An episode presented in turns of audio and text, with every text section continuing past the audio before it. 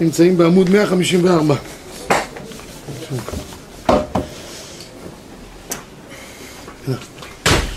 עמוד 154, אנחנו אה, אחרי ששבוע שעבר התעסקנו בדין אה, פיקוח נפש, ספק פיקוח נפש. היום אנחנו נעסוק בעזר השם בדין אה, נוסף של זה, אבל בדברים שלא נוגעים פיקוח נפש. ענייני רפואה בשבת לא נוגעים לספרים. יש דיון שלם בגמרא לגבי עניין של סכנת איבר. מה זה סכנת איבר? תודה רבה. שבו אנחנו חוששים לאיבר, אחד מהאיברים, שהוא ייפגם. אין פיקוח נפש, הגוף יישאר כמו שהוא. אחד האיברים יכול להיות שהוא ילך לאיבוד. יהיה לו איזה נמק או כל דבר אחר. האם בשביל זה אנחנו גם מחללים שבת ועד כמה מחללים שבת? אז יש גמרא מסכת עבודה זרה מקור אחד, אמר סוטה מרטוביה מרן, עין שמרדה, כן, רוצה לצאת. מותר לכוחלה בשבת. והגמרא פה מביאה דין ודבורים לגבי העין הזאתי. בסופו של דבר אומרת הגמרא בעין, אנחנו כן נחלל שבת באופן מיוחד, למה? תראו בבקשה בסוף הקטע, אומרת הגמרא, אה, דף הגמרא שמואל ודרש, עין שמרדה מותר לכוחלה בשבת. מהי טעמה? לשוריאנה דאינה בורבנתא דליבא תלו. כן, הגמרא אומרת שהעין אינה בליבא תליא. וזה יכול להיות מצב שבו יש פיקוח נפש. דווקא במקום שיש פיקוח נפש, בעין אנחנו נחלל שבת. אבל בדברים אחרים, באופן עקרוני, שהם סכנת איבר, לא נחלל שבת על סכנת איבר. יש אנשים שיודעים לקרוא בגלגל העין את המצב הבריאותי של נכון, נכון. כן, יש קשר, יש קשר, יש קשר. זה נקרא אידיאולוגיה, ואנחנו זה למעשה איבר סמטוטופי שהוא מגלם את כל הגוף בתוכו. יפה, שכוייך. אלה שקוראים בקפה עליו, אבל זה פעם. מאה אחוז, היום זה לא. היום אין, אין פיקוח נפש דבר כזה. אין לכם, ככה זו הייתה התפיסה בגמרא, שאין הבלי בטליה. היום אנחנו לא, עין עין, בסדר. בכל אופן, מה כן יצא לנו מזה? יצא שרק בדבר שיש בו פיקוח נפש מותר, אבל בדבר שהוא... בוא, בוא, נועם, בוא. מכבדים אותך. בסדר? הראש משיג מקור שתיים לפניכם, אחרי שנות הגמרא, אומר הראש כך, שמינן מאחה, דמשהו סכנת איבר, אין מחננים את השבת באיסור דאורייתא. באיסור דרבנן, מחננים. ואפילו כשחיקי סמנים מאתמול נמי איכא איסורא דרבנן. בקיצור, מסיק פה הראש מסקנה מאוד פשוטה, בשביל סכנת איבר נחלל שבת בדברים של דרבנן, לא בדברים של איסורי דאורייתא. לכן פוסק אחד במקור שלוש, אבל אין מחללים עליו שבת באיסור דאורייתא, אפילו יש בו סכנת איבר, ולחלל עליו ישראל באיסור דרבנן בידיים, אם יש בו סכנת איבר עושים בלא שינוי. כדי להציל איבר עושים דברים של דרבנן, לא עושים דברים של דאורייתא. מה זה דברים של דרבנן? תנו לו תרופות, אין בעיה. לא יודע מה, דברים שהתחזקו לו את הידיים, את הרגליים שנשברו. גרס. עכשיו לשם, לגבי עניין של שבירת איברים בשבת. הנחת היסוד, כמו שאמרתי פה, דברים של דרבנן כן, דברים של דאורייתא עשו. אבל יש הנחה היום בין הרופאים שבסכנת איבר זה יכול לגרום סכנה כללית לכל הגוף בגלל ריבוי הזיהומים שיש וריבוי הדברים, אתה לא יודע לאן זה יכול להתגלגל וכולי יש איזושהי נטייה, כך שמעתי מרופאים לראות את סכנת איבר כספק פיקוח נפש. אי לכך ובהתאם לזאת אפשר לחלל שבת הזה אפילו ביסוד דורייתא כספק פיקוח נפש לחלל שבת אפילו בדורייתא זה קצת מובא פה בדברי המשנה ברורה תראו מקשה מקור אה, שש. הוא כותב אה, סכנת איבר יש איברים שנוגע לפיקוח נפש. והוא ידין כיוצא בזה בשאר האיברים. אם הרופא אומר שאם לא ירפאו האיבר יוכל לבוא למצב של פיקוח נפש הרי הוא כשאר חולה שיש בו סכנה של נפקא מינה שמכין עליו שבת אפילו בייסורי דאורייתא לכן רופא במקום או מומחה צריך לדעת עד כמה הדבר הזה באמת זה אם זה רק גבס בלבד והוא יוכל להחזיק מעמד זה כאבים בעלמא חכו עם זה למוצאי שבת לא יקרה שום דבר כי מילא גם בית חולים יחכו, הוא יחכה עוד ארבע שעות בינתיים ישבר לו עוד משהו שם. כן, עד ש... נכון, השמות. אז לכן אני אומר, אם זה דברים שהם נסבלים וזה רק כאבים, ייתנו לו כדורי הרגעה לכאבים, ישאירו אותו כמו שהוא. אם זה דבר שהרופא אומר, תשמע, לא יודע, יכול ללכת לו פה הקרסול, אם הקרסול ילך לו, אז גם ילך לו, לא יודע מה, אחרי זה עוד דברים נוספים, והוא יכול להגיע פיקוח נפש, בזה אנחנו אפילו ספק, נחלל שבת. נפש, מה קורה, הבריאות הנפשית שלו. הוא יכול להידכדך ואומר איך... אז השאלה... הזנחתי את עצמי ותראה באיזה מצב אני נמצא, על כיסא גלגלים, והשידוך אחרת, והחיים אחרת. טוב, תשמע, השאלה כמה, כמה באמת לקחת כל החשבונות האלה כל היום, אז כל אדם כמעט שני ייכנס לבית חולים בשבת. כי רוב העולם נמצא בדיכאון. כן. זה פיקוח נפש של הגבאי. ברגע שיש פגיעה באיבר מסוים אז זה יכול להיות גם כן להיכנס למצב של אה, חרדות ופגיעה פנימית, זה מה שהוא לא דיבר. כן, אבל השאלה האם כל דבר אנחנו נכניס את לא. עצמנו לחרדה בחרדות שיהיו חרדים, ואז אנחנו ממילא גם אנחנו נ- נ- נתחרט כבר. אי אפשר כל דבר.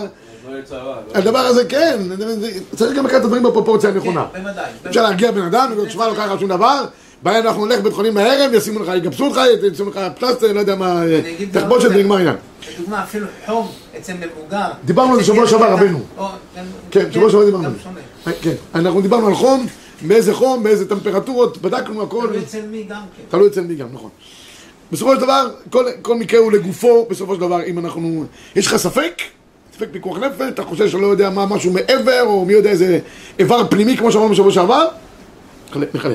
אוקיי, עכשיו נגיע להגדרת לחולה שאין בו סכנה. חולה שאין בו סכנה, מה אנחנו עושים איתו?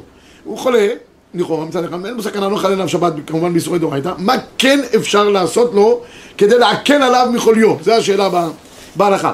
אז בהלכות השני כותב, קודם כל בהגדרה, אדם שהוא חולה שאין בו סכנה, זה לא צריך להיות אחד שנפל למשכב, הכוונה היא שבפועל הוא כרגע נמצא מרותק למיטתו.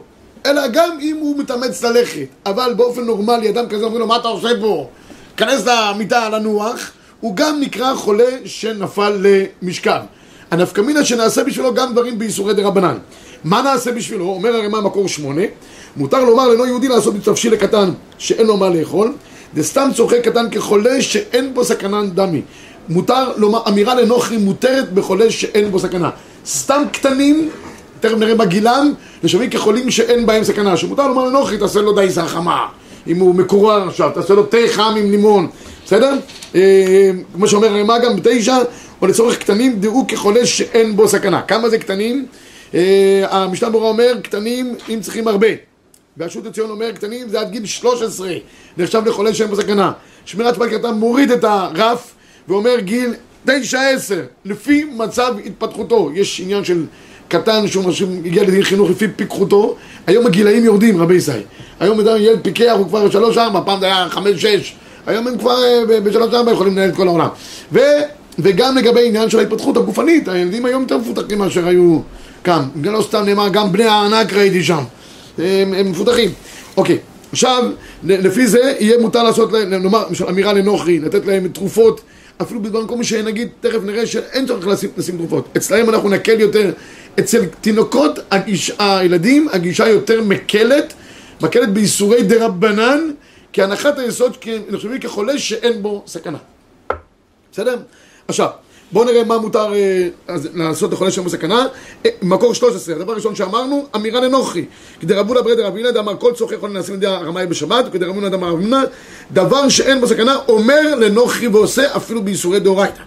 אם זה מלאכות האסורות מדי רבנן, פה אומר הראש, במקור 14, כל צורכי חולה נעשים על ידי עובד כוכבים בשבת, לא שנים בין שבות דהית במעשה שבות שאינו מעשה, או שם מעיק על פלוגר, ולאחר לא שרינה בשבות דהית במעשה. אז מה באמת התירו לעשות בשבות שיש במעשה? אז הוא אומר, הרשב"א כותב כאן, אה, סכנת איבר וכן חולי שאין בו סכנה, אף פי שוכב מיטת חוליו, עושים מלאכה על ידי עכו"ם, זה כבר אמרנו, לא רוצה לחזור על זה שוב פעם, או, תרדו בבקשה לשורה האחרונה ברשב"א, אבל דברים שאין בהם אלא איסור דה רבנן, עושים על ידיהם, ואפילו על ידי ישראל. אם אין בזה אה, איסור דה רבנן, עושים אפילו על ידי ישראל. מכאן אנחנו נגיע לנושא הבא, זה קצת אה, חוזר על עצמו פה בעניין הזה, אה, נגיע לנושא הבא לעניין של נתינת אה, תרופות בשבת. דרך אגב, אנחנו הבאנו פה כמה דברים שיהיה מותר לעשות לחולה שאין בו סכנה, אז תראו סיכום של השיטות הראשונים ב-158. הראש מסתפק מה מותר לעשות לו, אם מותר לעבור על איסורי דה רבנן, הרשב"א אומר שמותר, הר"ן אומר אסור, רמב"ן אומר מותר בשינוי, והרמב"ם כותב רק באיסורי דה רבנן שאין דומים למלאכת דאורייתא. השולחן ערוך מקור 21 מביא את כל השיטות, אתם רואים? ארבע שיטות, אלה שיטות הראשונים שראיתם בסיכום, והוא פוסק בסוף, בשורה האחרונה, ודברי הסברה השלישית נראים. מה זה הסברה השלישית? עושים בשינוי. אם יש בסכנת דבר, עושים גם? את המלאכות דה רבנן.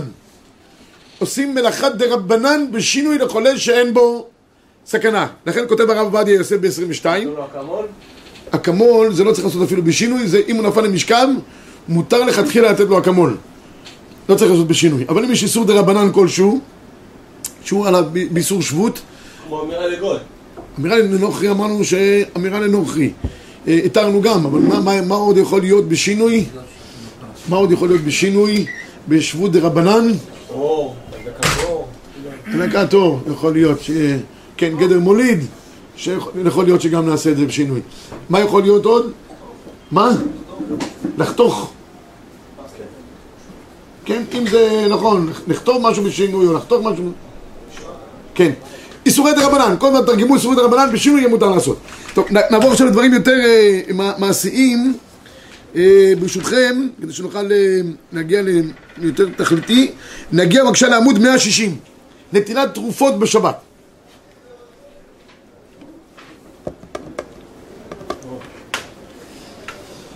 טוב, קודם כל יש גזירה, גזירה שנקראת גזירת שחיקת סמנים, לא לוקחים תרופות בשבת באופן עקרוני, אבל יש גמרא במקור 29, הגמרא אומרת ככה במסכת שבת, החושש בשיניו לא יגמר בהן את החומץ, החושש במותניו לא כן יין וחומץ, פוסק השולחן ערוך במקור 30, מי שיש לו מחוש בעלמא והוא מתחזק והולך כבריא, אנשים שמתפקדים באופן נורמלי לגמרי, לא ייקחו תרופות, אסור להם לעשות שום רפואה, ואפילו על ידי אינו יהודי, גזירה משום שחיקת סמנים. אז תרופות באופן עקרוני לא לוקחים, אבל אבל זה לא דומה השחוקת סמנים שלה, זה... נכון, יש תוספות שרוצה לדון בדבר הזה. האם יש מקום היום לבטל את הגזרה? כי היום אנשים לא שוחקים סמנים, לוקחים תרופות מוכנות והכל טוב ויפה. בטל הטעם, לא בטלה התקנה, אי אפשר לבטל את הדין הזה.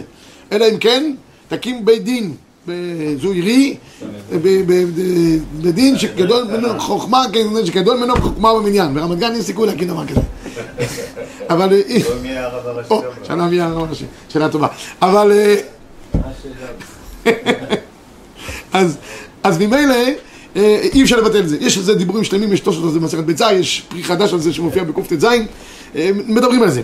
בקיצור, אבל אומר המחבר, מי שהולך כבריא, ברור שאדם בריא סתם ככה נראה לי, לא ייקח תרופה. אלא אם כן יש אנשים שכל דבר ישר לוקחים איזה תרופה, יש להם איזה חשש, מה לוקחים איזה תרופה. היפוכונדרים. מה? היפוכונדרים.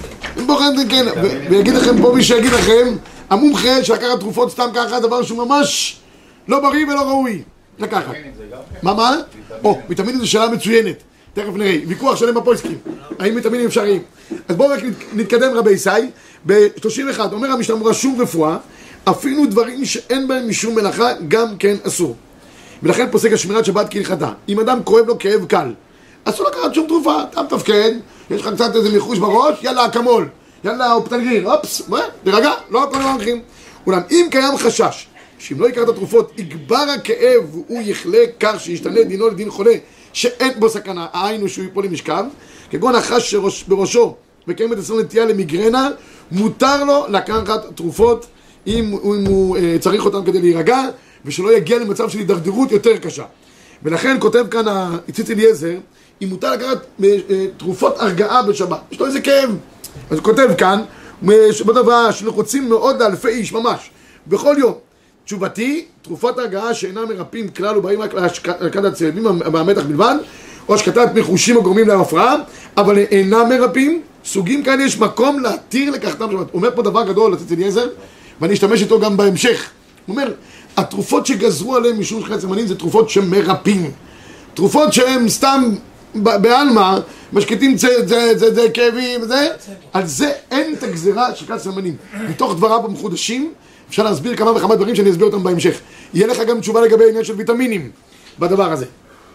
הרב עובדיה מביא את שתי הדעות, האם לקחת כל תרופה שאין מטרתה לרפואה לשיכוך כאבים, כגון אקמול, אינה בכלל גזירת שחקת סמנים, כמו השיטה של ציץ אליעזר, ומותר לבלוע תרופה כזאת בשבת.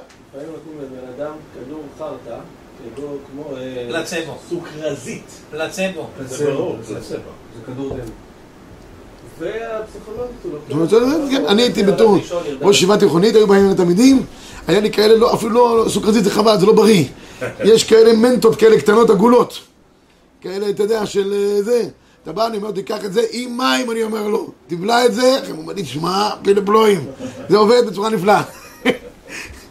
הוא אומר לך שקשה אתה חוצה את זה לשניים. רק שלא ימצוץ את זה, זה מה שחשוב. יבלע. כן. אז בקיצור, אז אקמולים כאלה וכולי, וכן מותר להטיל ספרי מיוחד להרדמת המקום, כמו כאב שיניים. יש חולקים על כל פנים, מי שהתרגל לבלוע כדורי הגל לשכור כאבים, נצטרך עליהם כל כך עד שהגוף יתמכר, ואם לא לקחה מכחיש חולשה וכאבים, מותר ללוקחה בשבת. בקיצור, יש תמיד אבל נסמוך לקחת איזשהו כדור הרגעה באופן כזה או אחר. כדור מרפא, שם הבעיה. ואם כל זה ששם הבעיה, ברוב המקרים, בסופו של דבר יהיה מותר לקחת כדורים מרפאים. למה? בוא נעשה את זה. אם הוא נפל למשכב, טוטאלית, שם כבר אין גזירת שחיקת סמנים, התירו לו, מצוין. עכשיו בואו נראה עוד כמה מקרים. תכף אני אביא, אדם לוקח תרופות אנטיביוטיקה ברצף. מותר לו גם לקחת, כי זה הולך אחרי סדרה של ימים.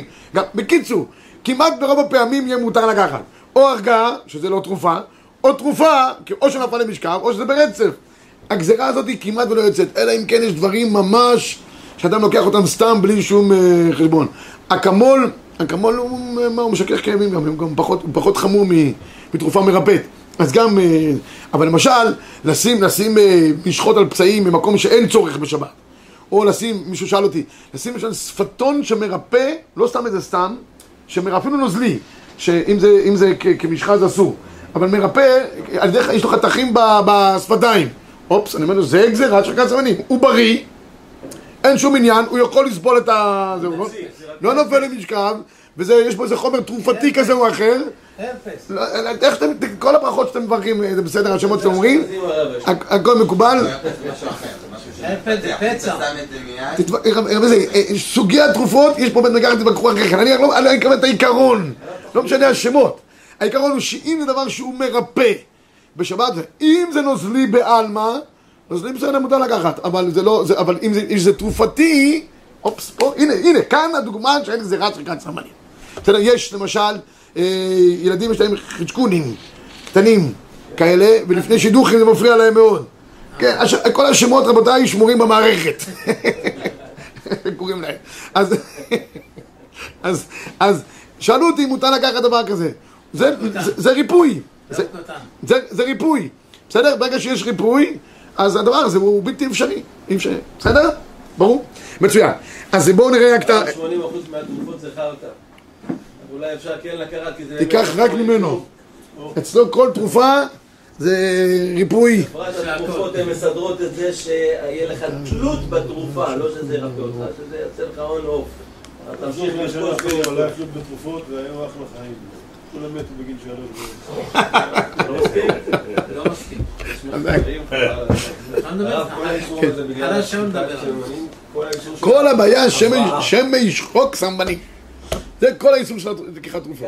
איסור זה- זה- מקור 35, אומר- אומרת המשנה, כל האוכלין אוכל אדם לרפואה, כל המשכין אדם שותה. אדם, משהו, משהו אוכל ושותה, הוא יכול לעשות את זה באופן רצוף, אין שום בעיה.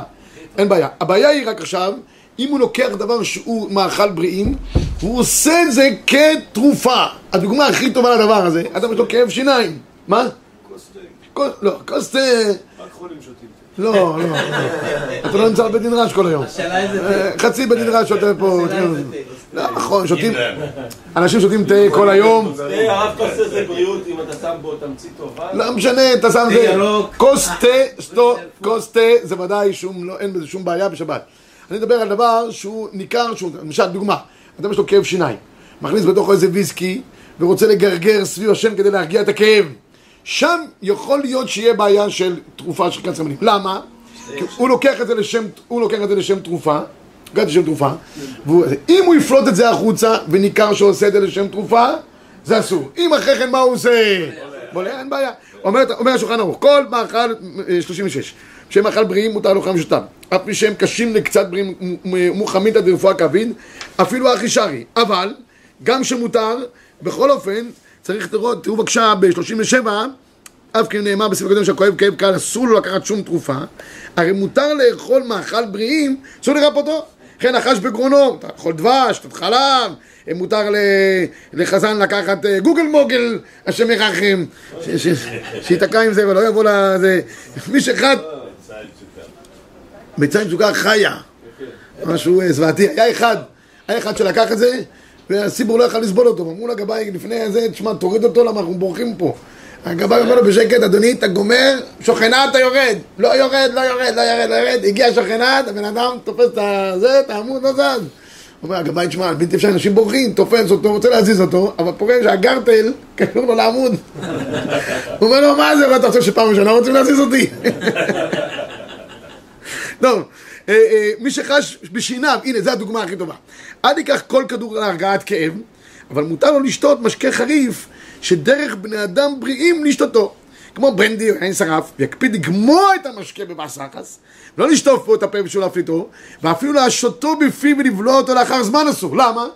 כי הוא מראה שהוא הופך את המאכל בריאים לתרופה. אבל אם הוא מעביר את זה דרך השן, ואחרי זה בדיל ויעבור בולע את זה הלאה, אין בעיה. היי זה עבר דרך השן, אין בעיה, מאכל בריאים.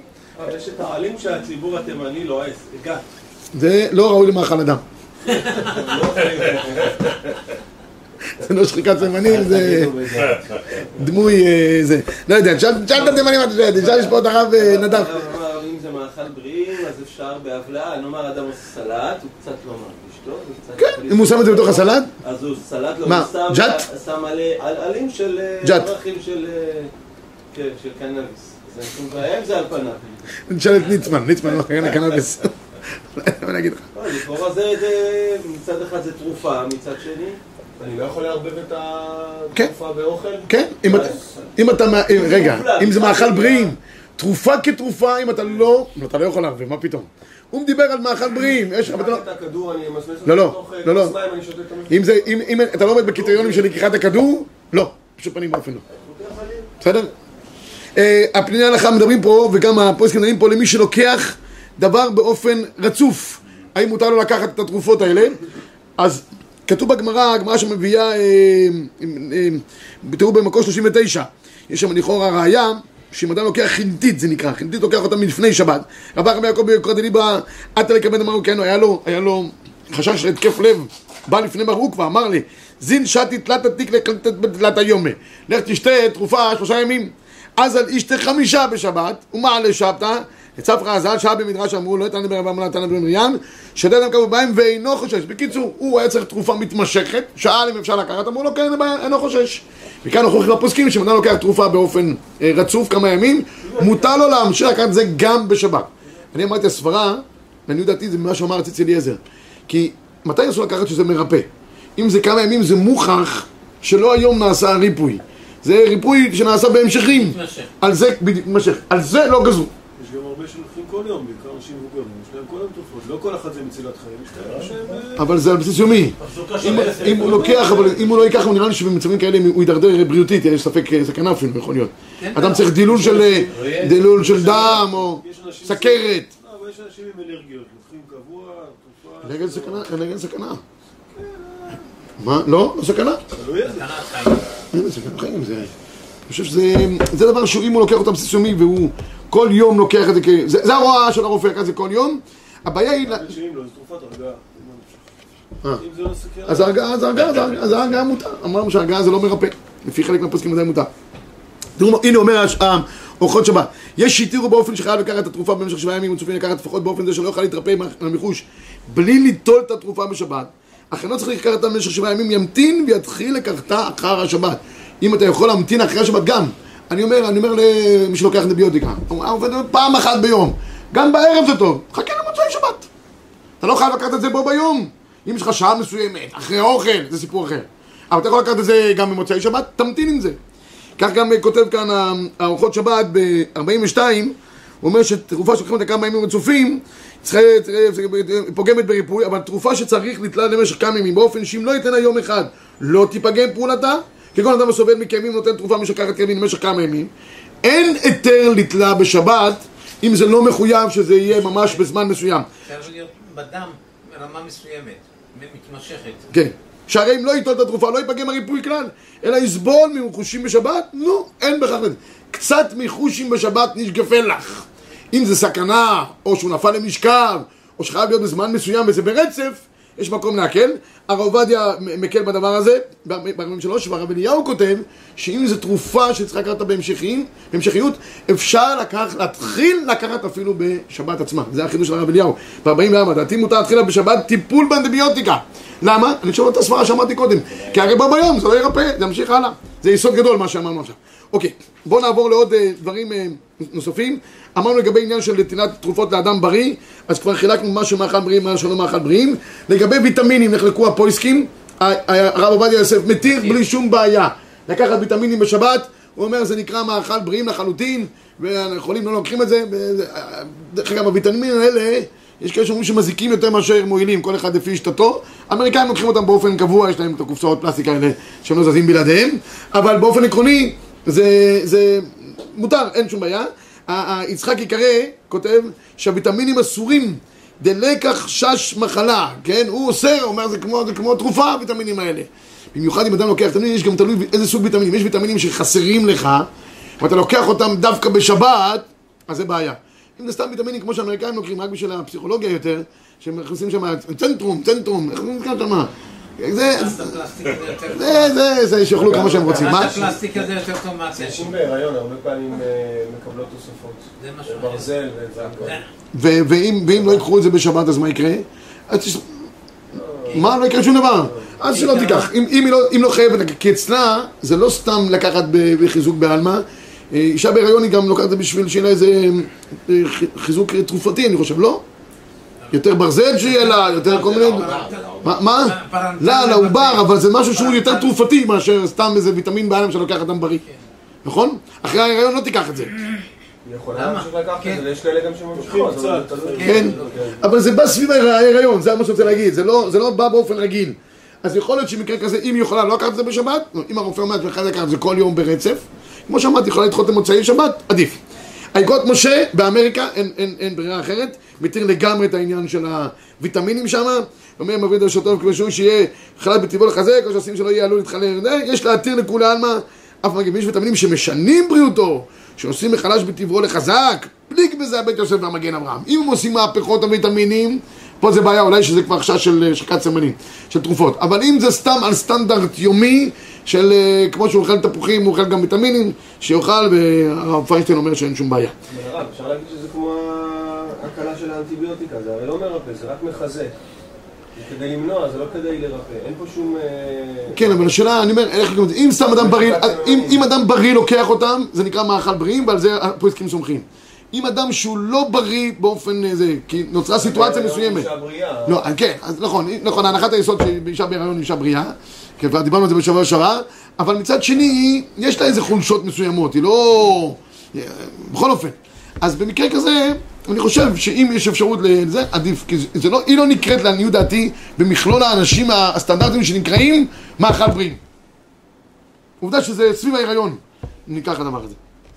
אוקיי, עכשיו, הדבר האחרון, אנחנו ניגע לגבי אה, לקיחת כדורים בשבת ב-54, אה, בית מרקחת, אם יש בית מרקחת תורן שמאפשר לקחת כדורים בשבת ויש צורך, אז מותר אה, לקחת ממנו, מותר לקרוא את העטיפה לפי אשכנזי, צריך להיזהר שלא לקרוע את האותיות, מותר לחתוך כדור באמצע, אם רוצים לתת חצי כדור או לילד וכולי, מותר להעמיס כדור בשבת, אין שום בעיה להעמיס אותו בתוך מים, כי אה, רק לא עם... עם אה, כלי, אלא סתם שים אותו בתוך המים שינמס, כי אין טוחן אחר טוחן, אין שום בעיה בדבר הזה. וכדורי שינה, מי שיש לו אה, מצטער ויש לו נדדי שינה, מותר לקחת כדורי שינה בשבת, כדי שיהיה שקט בבית. מה? כלי דווקא כלי ש- אה, שמרסק, או אם אני לוקח כף גם לא? כלי. אם, אם, אם אין לך ברירה אחרת, מותר לקחת. אבל עדיף לעשות את זה באופן שזה ינמס מאליו. אוקיי, דבר אחרון, רבותיי, אם מותר לעשות התעמלות בשבת. אז בהתעמלות בשבת, רש"י כותב, אנחנו, זה משנה במסכת שבת, לא מתעמלים, שפשף בכוח. הרמב"ם גם פוסק את זה. אין מתעמלים בשבת. איזו מתעמל זה שדורסים על גופו בכוח עד שיגיע ויזיע, עד שילך עד שיגיע ויזיע. בקיצור, המתעמלים מזיעים, רואים שמשקיעים אנרגיה בכוחות שלהם. שאסור ליגע את עצמו כדי שיזיע בשבת, מפני שהיא רפואה, שאתה עושה פעולה רפואתית, הנה, זה בריאים, נכון? אנשים בריאים, אבל זה ניכר כדבר שהוא רפואתי, גם לעשות פעולה, לא לקחת רק כדורים באופן כזה או אחר. עד עכשיו דיברנו על כדורים, ויטמינים כאלה ואחרים, מישהו בריא לא לוקח אותם. אבל כאן מדובר על פעילות גופנית מוכחת לרפואה, גם זה אסור בשבת. לכן, אומר המחבר, אין דורסים על דורס על גביע, בכוח, כדי שיגיע ויזיע. בסדר?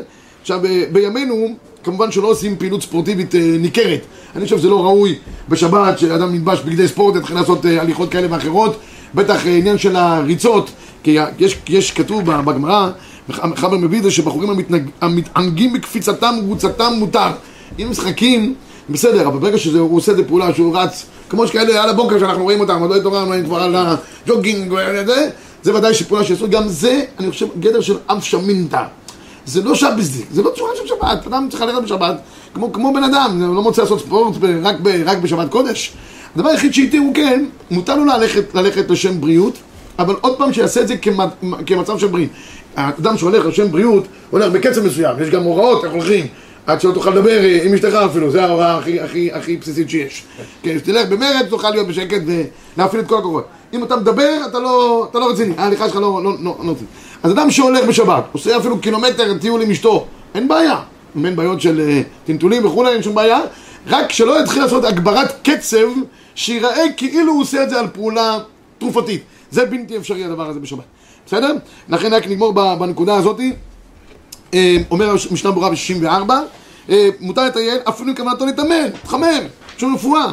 קודם כל שרי כיוון דלא מוכחה מינתא שעושה את זה לרפואה, ויש מחמירין אפילו בטיעון עם כוונתו להתאמן ברפואה, וכן פוסקים, אומרים הפוסקים שילך בשבת בנחת, לא ירחיב את צעדיו בשבת, וזה לא ניכר כי הוא נעשה לרפואה, הדבר הזה בהחלט מותר בשבת.